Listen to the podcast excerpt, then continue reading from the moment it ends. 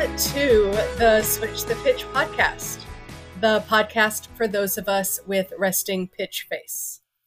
I am Darby, joined today by my co host Ultra. And if this is your first time joining us, welcome to the Switch the Pitch experience. What is that, you might ask? Well, uh, Switch the Pitch aims to quite literally switch the pitch on soccer media to become more inclusive. And we've got a really great show today. I'm excited to be back. I was I, I was incredibly excited this week to hear uh, Switch the Pitch podcast that didn't have my voice on it. Um, but I'm equally excited to be back here recording. So, hey, Ultra, how are you? I'm good. Um, still reeling from being on the BBC, which was an adventure. Um, and yes, doing the podcast without you was interesting, but also made me sad. Um, but I also know that you had been through some adventures where some of the podcasts had been literally just like you, rambling for hours. So the fact that one was able to happen without you, I'm sure gave you some sort of sense of like, all right, this is happening and that's amazing. Um, other than that, I'm doing okay. Uh, um, how are you doing? Oh, between between back to school and um and my house literally falling apart around me. Um it's it's been a rough couple of weeks, but there's a lot of soccer happening and it is my solace. It is where I go to find peace despite the fact that it is you know, sometimes a frustrating thing, soccer, but yeah. It's keeping me sane these days. I feel that. I feel that. So we got a lot to cover. So let's go ahead and dive right in. And we're gonna get to U.S. women. We're gonna get to U.S. men. We're gonna get to a bunch of other things. But we're gonna start with what is arguably probably the biggest story in all of soccer football right now. Um, across the board, you pretty much can't look in any direction and not see it. And that is that Lionel Messi went from being a free agent to quote unquote signing with Barcelona to now being a free agent again. Um, he has since given a press conference this morning where it was a lot of tears and emotion. Um, and you kind of sit here, and this to me is the first real post or mid pandemic. I don't want to say post mid pandemic casualty of the finances because in any other situation in a normal world, they uh, they 100% would have had the money to make this deal happen. But due to financial constraints, uh, they would have had to do a bunch of salary wage cuts for the rest of the players to keep him. So, first off, Darby, what are your thoughts on all of that? And then we'll go to where do you think he's going to end up? I mean, in so many ways, money and and capitalism is what is wrong with the beautiful game. Um, but yeah, that press conference, I I had such a hard time because I see Messi as someone who is is really terrifyingly close to my own age. Uh, despite the fact that he is still just an amazing footballer, he is an older person, right?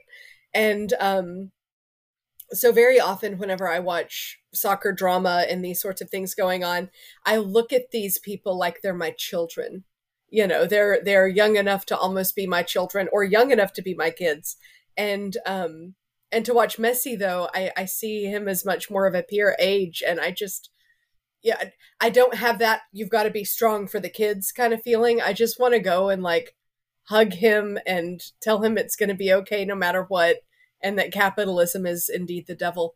Um it, it was so hard to watch and and i felt uh, there were some people that talked a lot about how his emotions were uh, a show that he was putting on a show but i i really felt like that they were genuine and i felt genuine uh, sympathy for the situation that he's in. Um you know it, it really doesn't matter uh, who you are or or how big you get. We we do still all suffer under capitalism. And um and yeah and and i don't know where he's going to end up. You know, PSG, great. Um, I just, I, I hope that he recovers from this and and is able to find joy playing the game somewhere in some capacity. Uh, but yeah, what a what a rough ending to that story. Yeah, it's um it's unfortunate, right? Because I don't think he wanted to leave. Um I know he wasn't happy at times and that was nobody was, you know, not aware of that. It was pretty pretty much the worst kept secret in all of football was that Messi was unhappy for the past couple years at Barcelona, but they made some changes and you know, he agreed to come back. Um, you know, I think that there's two sides to this, right? Because Messi 100% could have taken a little less money if he if he really 100% was committed to staying. Um, and that's not to say that he didn't want to do that. Like obviously, you know, you need to value yourself and know what you're worth. Um, and the difference between giving a favorable pay cut and taking way under your value. Um, but that is something that 100% was an option on the table. Uh, when we think about where we're at and where he's going to end up, you know, Manchester City with Pep came out and said that they weren't interested, which could be blowing smoke, but also could be like legitimately where they're at because they may just not have a spot for him. Um, in my opinion, I don't see how if you have someone like Messi's caliber of player, you don't find a spot for them. But also, you know, that's that's that's where they're at. So you look at potential teams, and now the most obvious potential suitor becomes PSG, and you think that PSG with Messi in that lineup could could be pretty loaded. I mean, they're already arguably the best team in France, and they really their biggest challenge every year is you know Champions League. Uh, Messi might be the piece that puts them over. So it's kind of hard to say, but yeah, it's it's definitely hard to watch because you don't. Every legend wants to retire on their own terms and leave their team on their own terms, and I don't believe that that's what happened here. Right, and and, and like I said, I I do consider him a victim of capitalism. I do understand that he could, at some point, um, say, you know, here's an amount of money that I could take, that's far below my usual salary, but people that play at that level and people that have reached that level of fame, you know, they've got a they have a, a, a machine behind them. There are he's he's got a staff of people, right? And and I wonder and worry, um, especially given his his kind of tender nature, if he's more worried about the people that are responsible for his brand. Um, if he does take a huge pay cut, how long that model may be sustainable um, to to sustain his brand. I mean, he, I I do think that he's a careful person, and you have to consider the long term implications of not only your own income, but but this system that he has that supports his his brand and his you know his management. Um, it's it really is not just him, you know, swimming around in a in a vat of dollar bills at the end of the day. He he has gotten to the point that he supports a, a company's worth of of staff. Yeah, I mean, and that's that's just kind of where we're at. Um, so moving on from Messi, uh, obviously, you know, I know you've been sitting on this for a little while now. Um, to give people a little bit of a recap, we Darby and I both woke up at insanely stupid hours to cover the Olympics um, and suffered through that debacle. Uh, Darby has been sitting on her thoughts for a while, and you know, I am just going to step aside here and give the floor to Darby and let it go where it goes. So, Darby, what are your thoughts on what transpired and, you know, let it all out? I take no prisoners. I I am frustrated by the result. Um, you know, sure, uh, coming home with a medal you know is is wonderful and third place is still the third in the world and you know all all of these kinds of things that people say and and yes I do get that to a point um but taking third place taking uh, if we had taken fourth place like we we had the ability to do better um and this kind of goes back to that conversation about what an old lady I am. Um, I'm looking at the team, I'm looking at their capability, and I know that they could have done better. Um, I don't know why they didn't. I don't know what what was wrong with their head. Um, I do believe that it has a lot to do with our aging stars. Um, this may also come come from the fact that I'm a Houston fan. Um, I had uh, Kristie Mewis that sat on that bench all through that uh, that medal that that process of trying to get to a, a, a bigger medal. Jane Campbell as a goalkeeper also was a perfectly awesome uh, choice to look at for uh, when Naeher went out. Um, and that uh, a lot of those opinions are simply just opinions that exist because they are my Houston players, and I really think that they could have um, could have made more of a difference. But you know, why why put in a Kristie Mewis whenever you've got uh, her sister Sammy in there? Well, you know, and and Kristie is the older chronological sibling, but is the player with less uh, national team experience. And I, I think that she could have made a real difference put in put into that position. And the fact that they didn't put them in just shows that and and I don't know if it's Vlatko. I don't know if Vlatko is is getting a lot of push or recommendations on his roster choices from some higher up. Um, but the roster choices that need to be made are not being made. They're being made from a perspective not of who is going to provide the best result, because obviously we didn't get the best result that we were capable of. Um, the roster choices that we made gave us a, a less than stellar result. And I will admit, I was, I, I woke up, I was up at three o'clock in the morning to watch um, the bronze medal match I slept through most of it. I, I kind of like kept the TV on and I would hear the yelling and I would wake up for the goals and then I would go back to sleep. and I would wake up for the goals, which, you know, kept kept me up quite a bit. It was a it was a bigger scoring game, but um but yeah, I I was disappointed. I I don't um I, I'm not a person that's going to mince words and say that. Well, gosh, we we did our best and you know, because we didn't do our best. If we had done our best and that was the best we could do, I would feel a little bit differently about it. But we did not do our best and we did not get our best results. So it, it's unfortunate that it is what it is. Yeah, so it's funny because you went right to my next question, which was on this exact podcast, I asked you, you know, um, what would be considered a disappointment or a failure. And we discussed it pretty in depth. And you were pretty adamant that anything less than gold would be considered a failure. Um, having seen what you watched, and you may have just touched on it, but I'm going to put you on the spot here. Having seen what you just watched, do you still believe that this was either A, acceptable and just, you know, it is what it is, B, you know, we salvage something so okay or c like in no realm of possibility should we feel good or happy about this. It we shouldn't feel happy about it. We have got to work harder. We have the capability. It's you know like we we have have the ability to do better. We have no excuse for not doing better.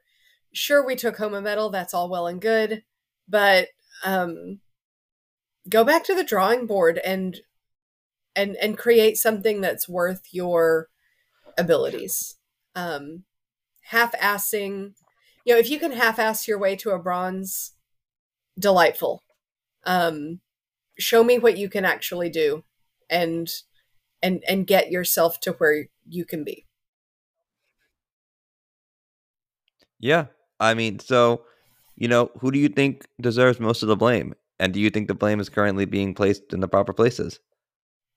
I know a lot of people are are th- throwing Vlatko under the bus, and and and like I said on the on the last podcast where we discussed this, I I think that was on the podcast, maybe on Twitter. Um, I don't think that in the political world of soccer that we will ever find out who is really calling the shots on that aging roster. But whoever it was that decided that we had to keep playing some of our aging legends ahead of some of our newer, better talent, that's that's whose head needs to be on the chopping block. It may have been Vlatko. Something in my gut tells me it is not. Um, he may be the scapegoat. Um, whenever it comes time to to start answering, he may end up the scapegoat.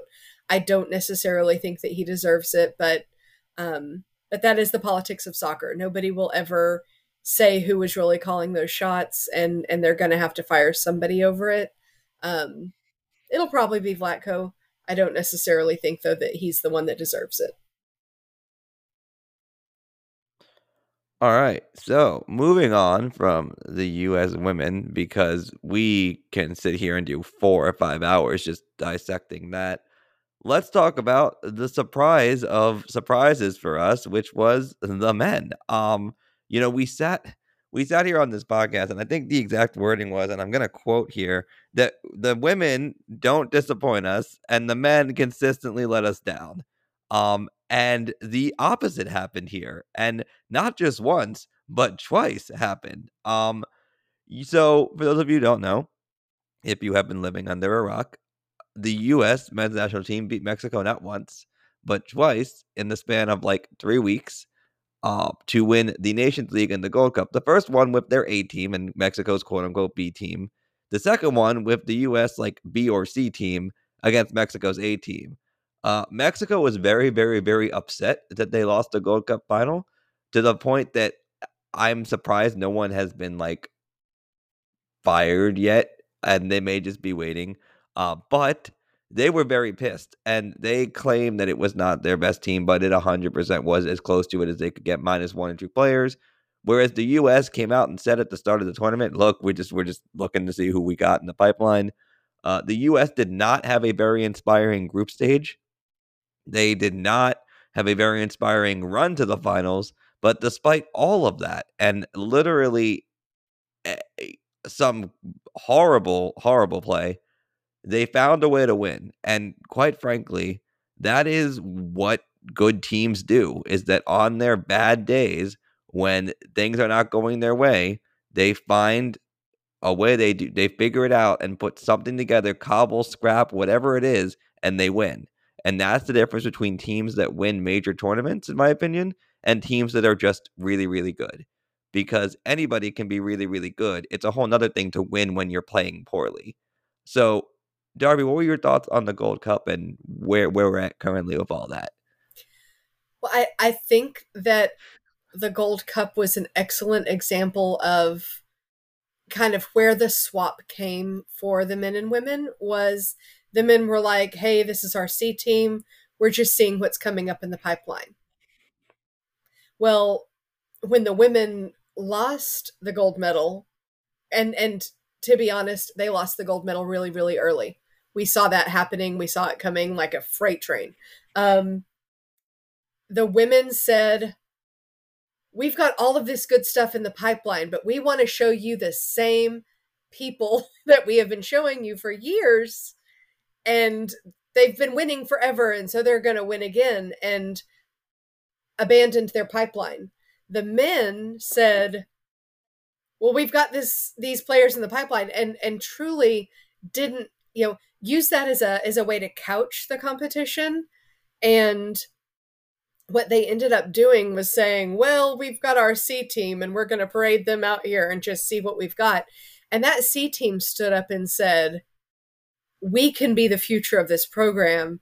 We can come out here with really something to prove and proved it. And and I think that that's a lesson that the women have got to take and I pray to a god that I don't believe in. that that the men don't step back from this and say, "Well, thanks a whole lot, C Team Pipeline we're going to get back to those former legend stars that you love to see on the team. Like, if they don't bench those players and continue with this winning team to let them develop a little bit more, um, it, it is at their own peril.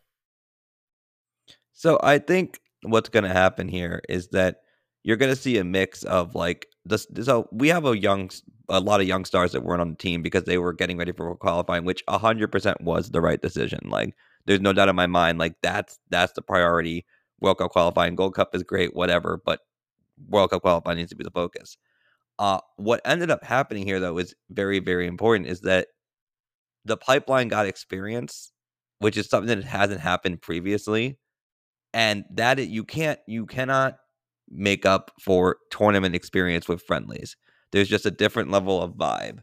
Um, and so while Pulisic and all of these guys are going to come back, and a lot of the guys from the Gold Cup are going to come into the fold as bench players or what have you, this sets up future teams down the line, which is what you want to do to keep the team consistently strong without ever having a full rebuild. Obviously, there's years where you have to retool, and that's to be expected. However, what you don't want to do is what the women are going through right now, which is where they were so tied to their all stars and refusing to bring in new talent that they are now going to have a serious problem when they come back around to potentially the World Cup because they're not going to have anybody with experience and they're going to have a lot of young players who didn't get meaningful minutes.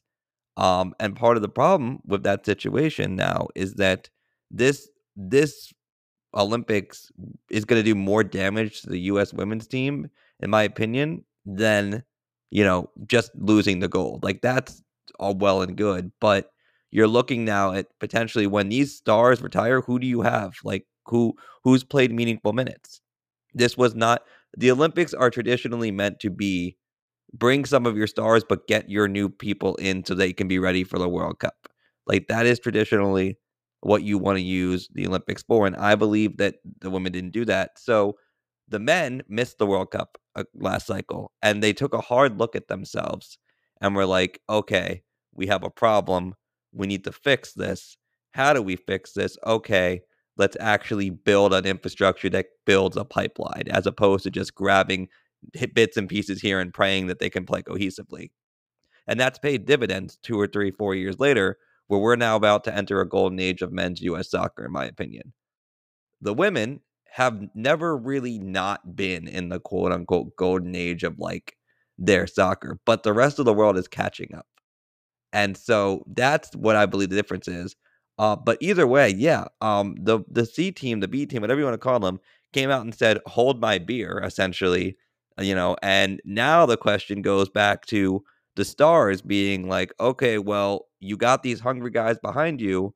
Can you keep up that intensity, or you know, will if someone's underperforming, will Greg be willing to make the decision and replace them?"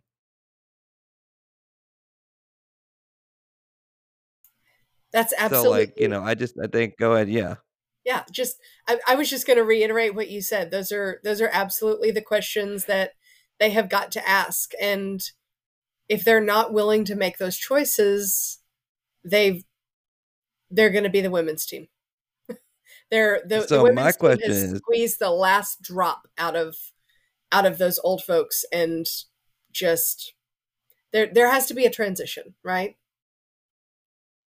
Oh, we're we're long past like squeezing the drops. At this point, we're just like where there's just nothing there, and you're just like squeezing an, an empty bag of dust. Like there's just nothing there. Um, but but the real question becomes now: How much credit do you believe Greg Berhalter deserves for turning this team around and not just beating Mexico once, but beating them twice with two very different squads and doing so in hard fought games. And let's be honest, let's be completely clear here. The match that they played in Vegas was a Mexico home match, similar to what they'll expect at the Azteca.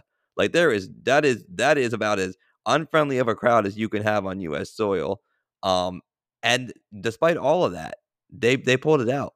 So how much do you believe Greg deserves credit for getting the team mentally prepared and just all in all, really putting together some interesting decisions. I know the overall consensus when he was hired wasn't great, but what are your thoughts now?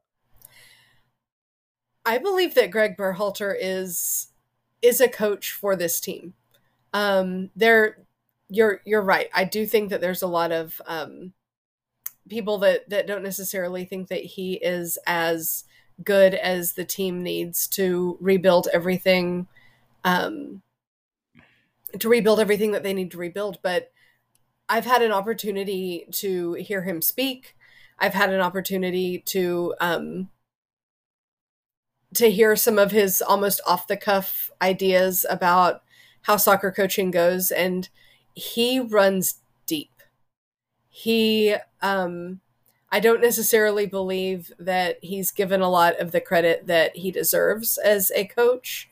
Um, he has a really excellent view of the game, and and to be fair, he's got a son who is in this process, right? Like he's got uh, a son that plays in MLS, and so he has not only the experience, but he's he's looking at the system and how it's running from so many different angles. He has the ability to be so far up over everything to see all of the moving parts.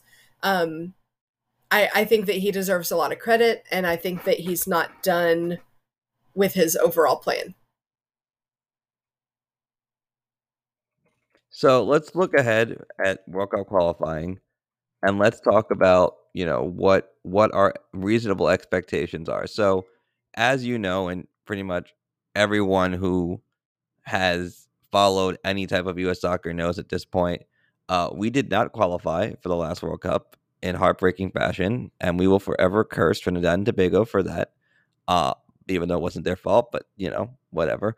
Um, you look ahead to the qualifying, it's the octagonal for the first and probably last time that this will be an octagonal because we go to a whole new World Cup qualifying system next cycle with the weird three team groups and whatever disaster that's going to be. Um, and you look, you look ahead and you see what this team has done and you say what what is the expectation? So obviously the expectation right off the bat is qualify but do you think this team could top the group? And should they top the group that's an interesting question so i think that they have the ability but there are a lot of factors at play and um I'm looking I'm I'm I'm looking for them probably not to top the group. They if they if they get lucky.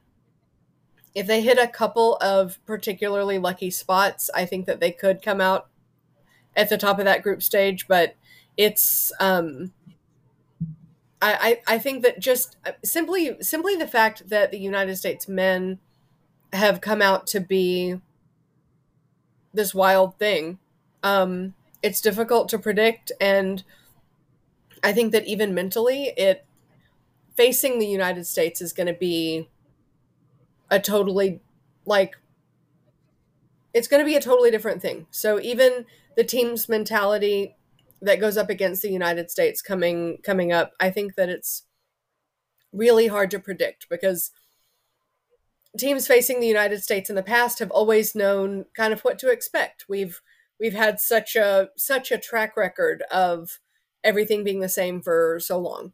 And so I think that it's really hard to predict what even the other team's mentality is going to be coming at us. Um, but given a couple of lucky chances and um, and the team playing to their full capability, there's there's really a good chance that um, that if if not topping the group, at least putting in a really really good showing.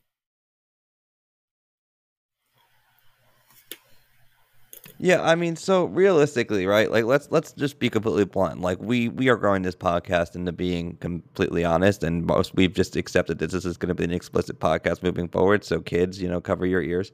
Um the the real the real the real fact of the matter here is that, you know, the US the U.S. soccer and CONCACAF should never not qualify. Like, let's just let's just be blunt. Like, CONCACAF isn't UEFA or CONMEBOL. It's getting better. It is certainly getting better, but there is no reason the U.S. should not be at the very least one of the top four teams in the federation, and at the very least qualify for the for the playoff. All that being said, it is, in my opinion, a reasonable expectation to say that this team right now is the best team in CONCACAF. I said it on the BBC And I'll say it again here and I'll tell you why. And this is very straightforward, which is that in my opinion, the pendulum has swung from the Mexico being the solid power to the US becoming the bigger power.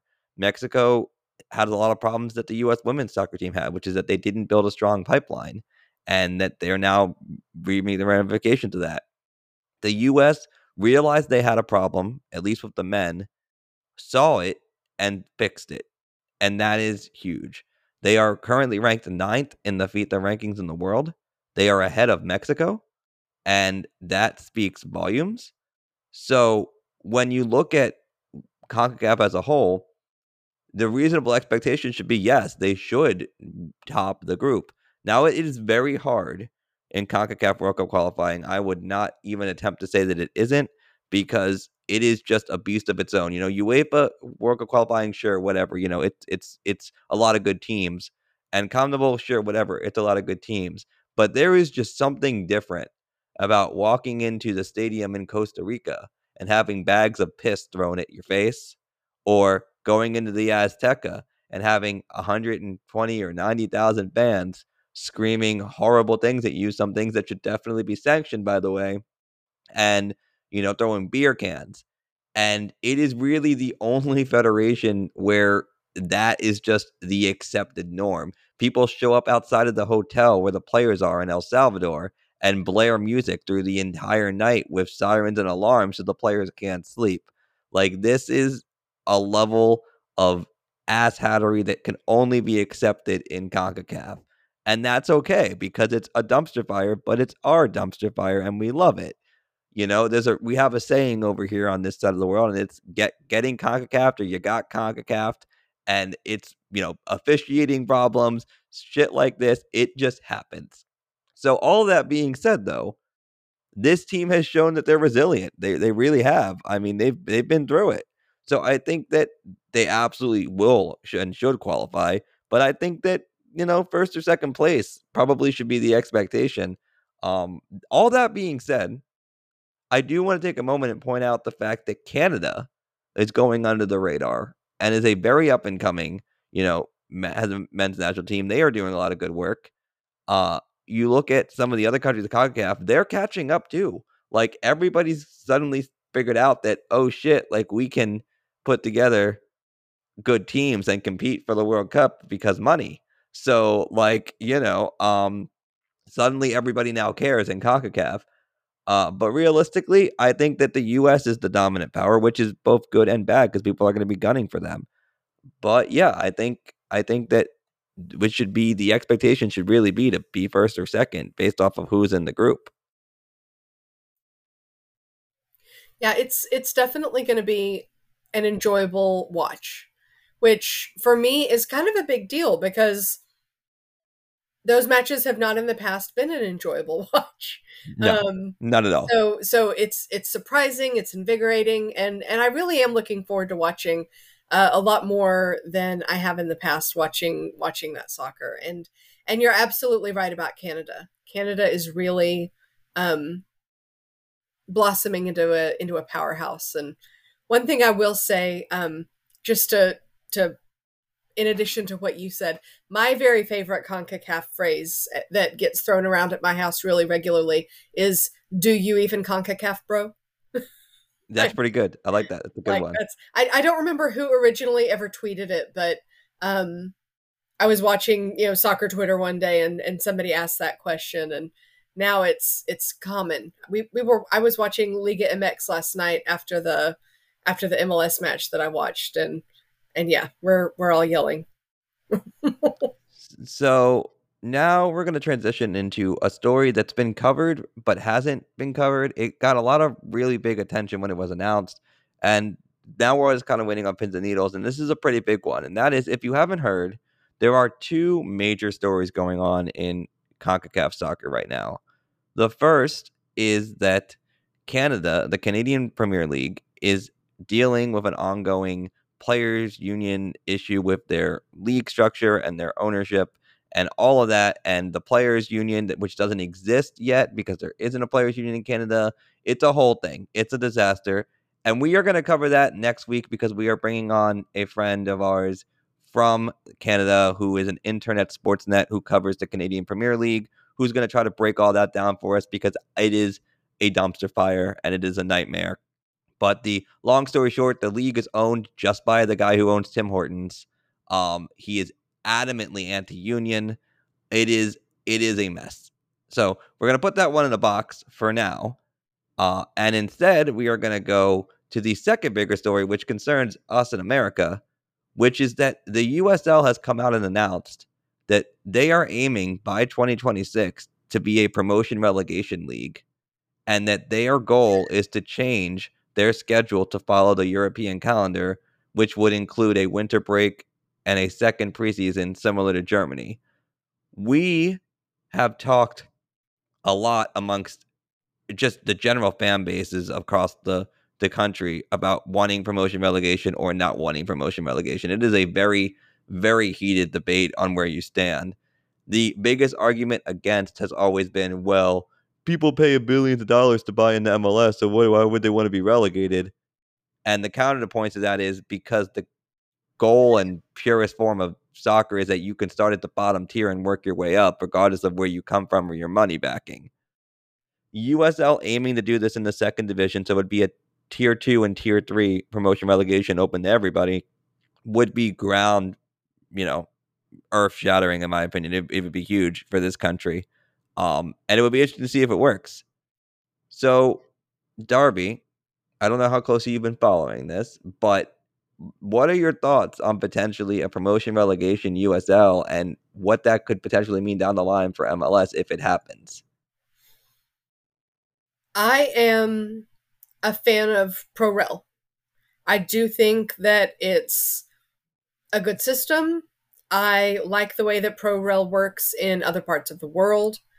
I don't necessarily think that the United States is ready or or even set up in a way that ProRel is going to work. I am encouraged that the USL system wants to start. I think that if if it's going to start anywhere, the USL system is where it's going to start. Trying to get the millionaire billionaire owners of MLS to suddenly agree to gamble away that investment on transitioning to ProRel is impossible capitalism is is too strong of a monster here in the United States and in MLS for that to be sustainable there.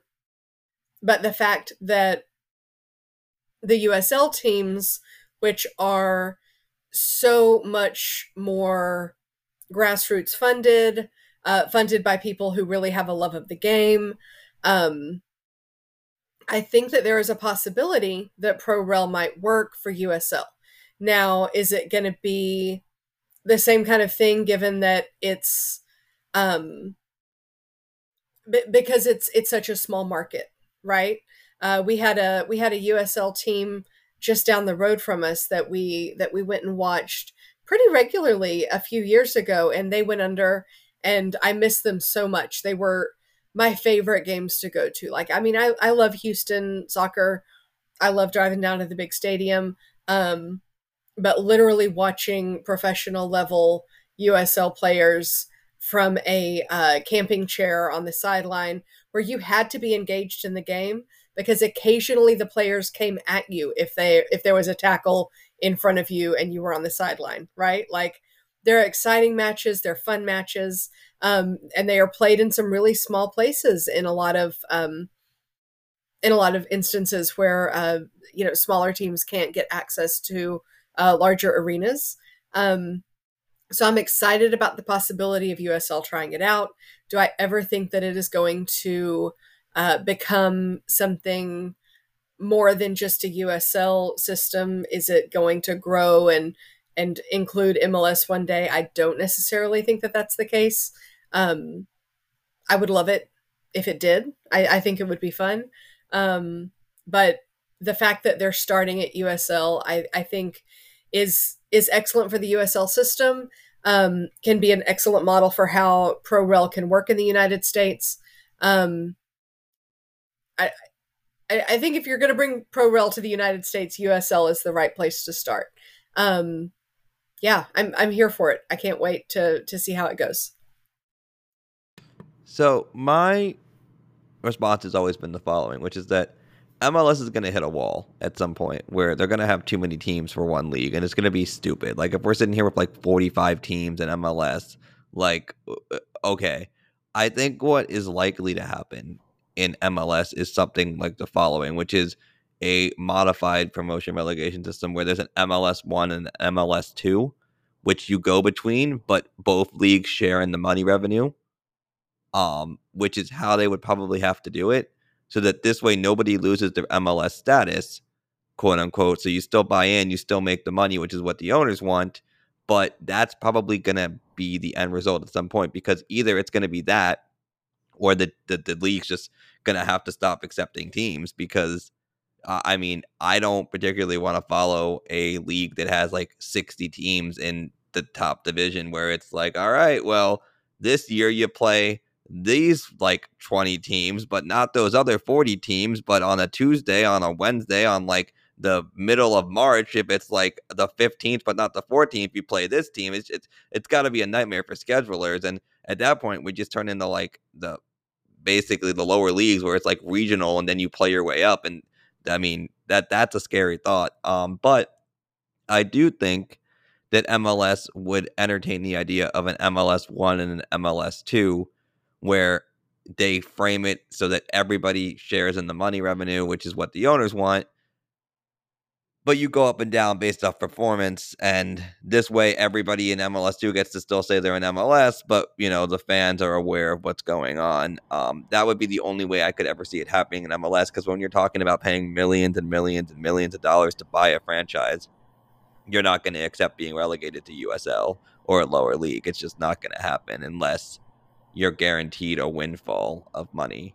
Um, all that being said it is incredibly great for usl I think that I have always been like a big fan of promotion relegation. I think that if you pull a DC United a la 2013 and win like two games, you know, all season and then get like three draws and lose everything else, you probably deserve to be relegated as a wake up call.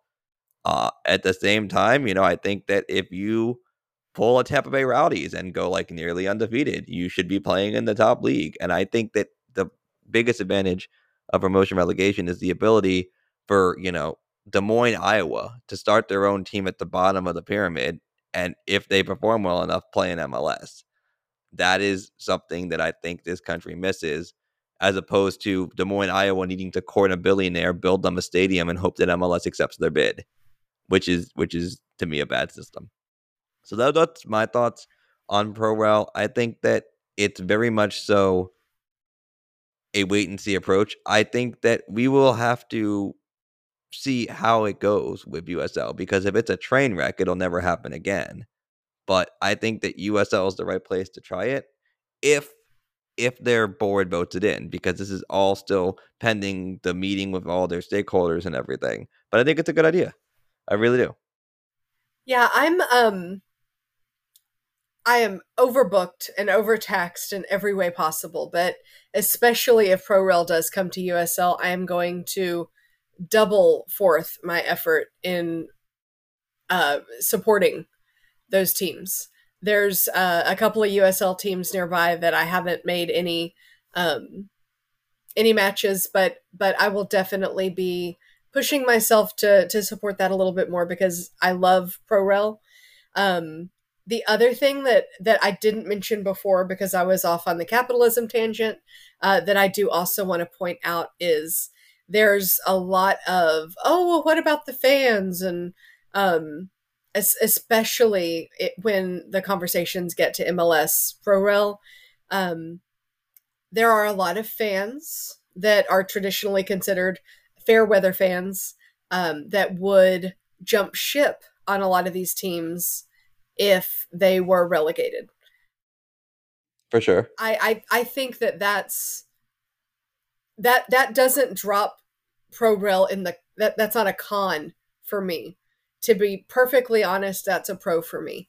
Um, I do not uh, when when you commit yourself to a team, when you consider yourself a supporter, um, I I am absolutely here for supporting your team, whether you're losing constantly like Houston, um, or whether you are winning constantly like Houston has done in the past. Um, I am I am a Houston soccer fan, but the the the fans down here that just insist on winning constantly in order to earn a, a fan uh, drive me nuts. And um, and honestly, if if a pro rel system will uh, kind of kind of shake out some of those fair weather, uh, I'm just here for the winning team. I only want to be on the winning side. I'm a cis het white man, and and give yeah. me a win or or go away. Ugh, that that attitude drives me insane. And if pro rel will also shake that out of uh, any soccer system, I am here for it. So, last thing I want to cover today as we wrap up is something that has been kind of kicked around a little bit, and that is the Gold Cup and its status and existence in CONCACAF. Uh, as you know, the Gold Cup is currently played every two years, and they've tried multiple scenarios and systems to try to make it entertaining or make teams care about it. But the biggest the biggest question and push that I have, and that a lot of people are kind of coming to terms and agreement with now, is that the Gold Cup should probably move to a once every four year style rotation, like all of the other major tournaments. And the reason for that is you just look at the excitement level for the Gold Cup versus the Euros and the Copa America. And I get that the it's bigger in some of those other areas. However, part of the reason that people get excited for that is because it's every four years and it feels like a major tournament and it doesn't feel watered down. And I think that there was a time when you needed to have the Gold Cup every two years to get CONCACAF countries, you know, experience playing every, you know, two years or whatever in a major tournament. However, now with Nations League, I believe that you do not need to sacrifice the premier CONCACAF tournament as the Gold Cup and make it every two years. I think that it would be a better tournament and more people would be excited and more teams would bring their best squads to it, knowing that it was once every four years and it was framed as a major tournament. What are your thoughts on that, Darby? I do see their point. Um, I, I do believe that some tournaments need a like like almost like a like a warm up period or or more like a like an excitement building um, to know that the Gold Cup is going to come around again in two more years, it's like it it's like missing foreplay, right? Like it's the Gold Cup is the quickie of the CONCACAF uh, tournament schedule, right? Like, you know, it's it's the booty call. It's the I don't need to wine and dine the Gold Cup. The Gold Cup is going to call me at 2 a.m. next week. It's no problem.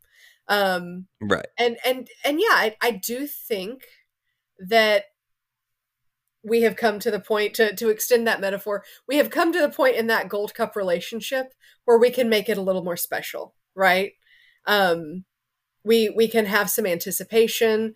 We can have some um some build up for that tournament and and swapping it to an every four year to and and also i i think that it has gained in in in popularity and and even in kind of on a global stage that that making that swap from every two years to every four years will also give it the um the standing in the tournament sphere that that it deserves because because it is a a worthy um it is a worthy tournament.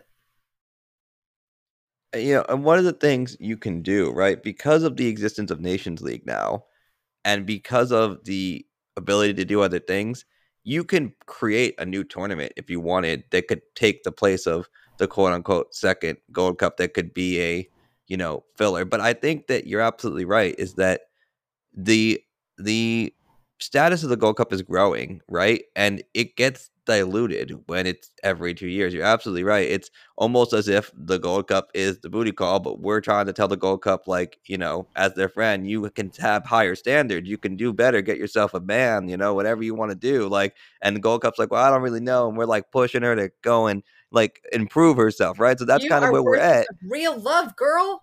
Yeah, exactly. You deserve You deserve a four year, once every one while relationship. You don't need this, you know, every other year crap. But like, yeah, I think you look at it and you sit here and you you just see the level of excitement and celebration, right? Like when Italy won the Euros, like there were straight up parties in the streets, right? When Argentina won the Copa, there were straight up parties in the streets. When America won the Gold Cup, there was a couple of rounds of applause at bars and then everybody went along their way.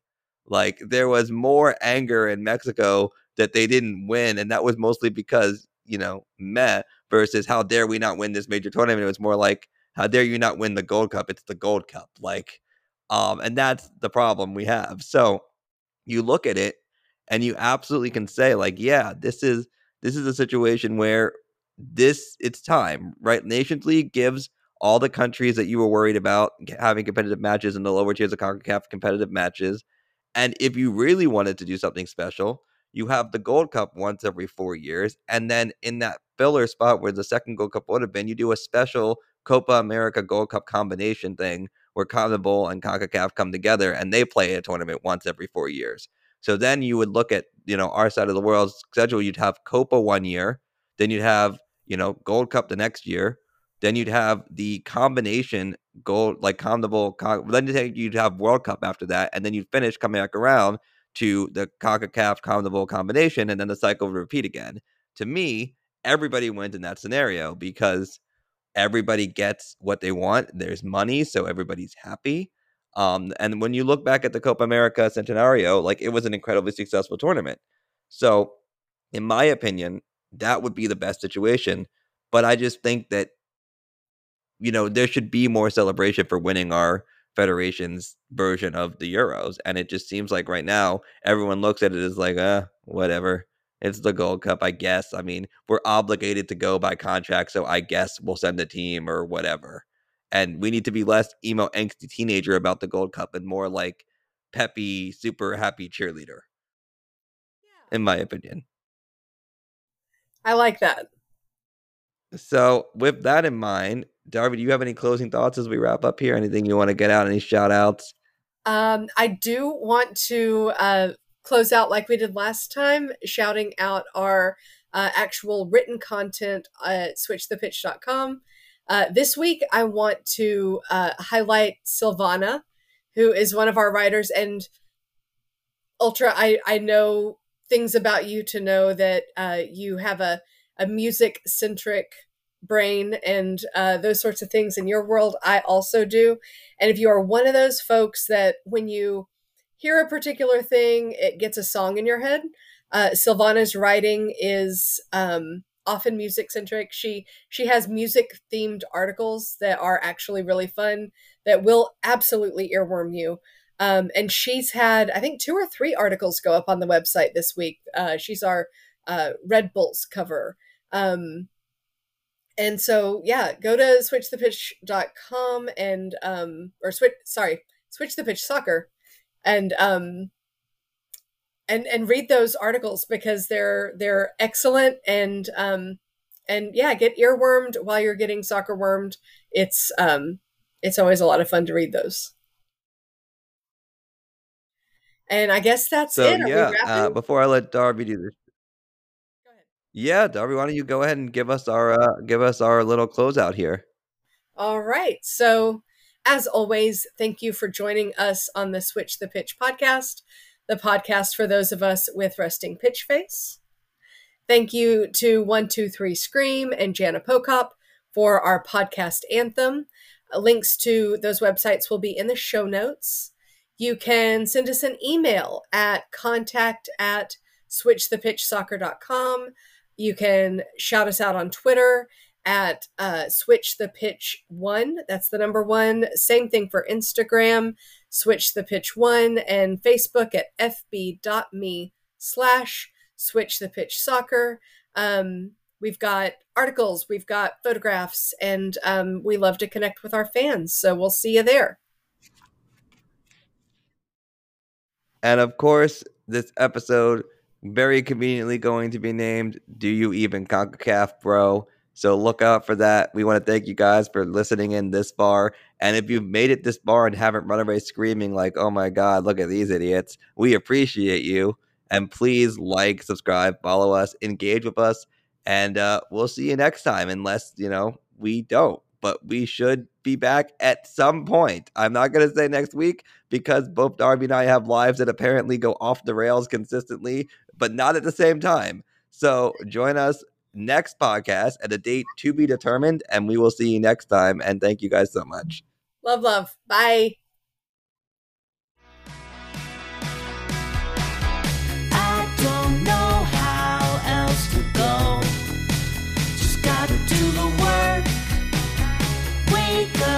something incredible. Build a constellation, not a firework.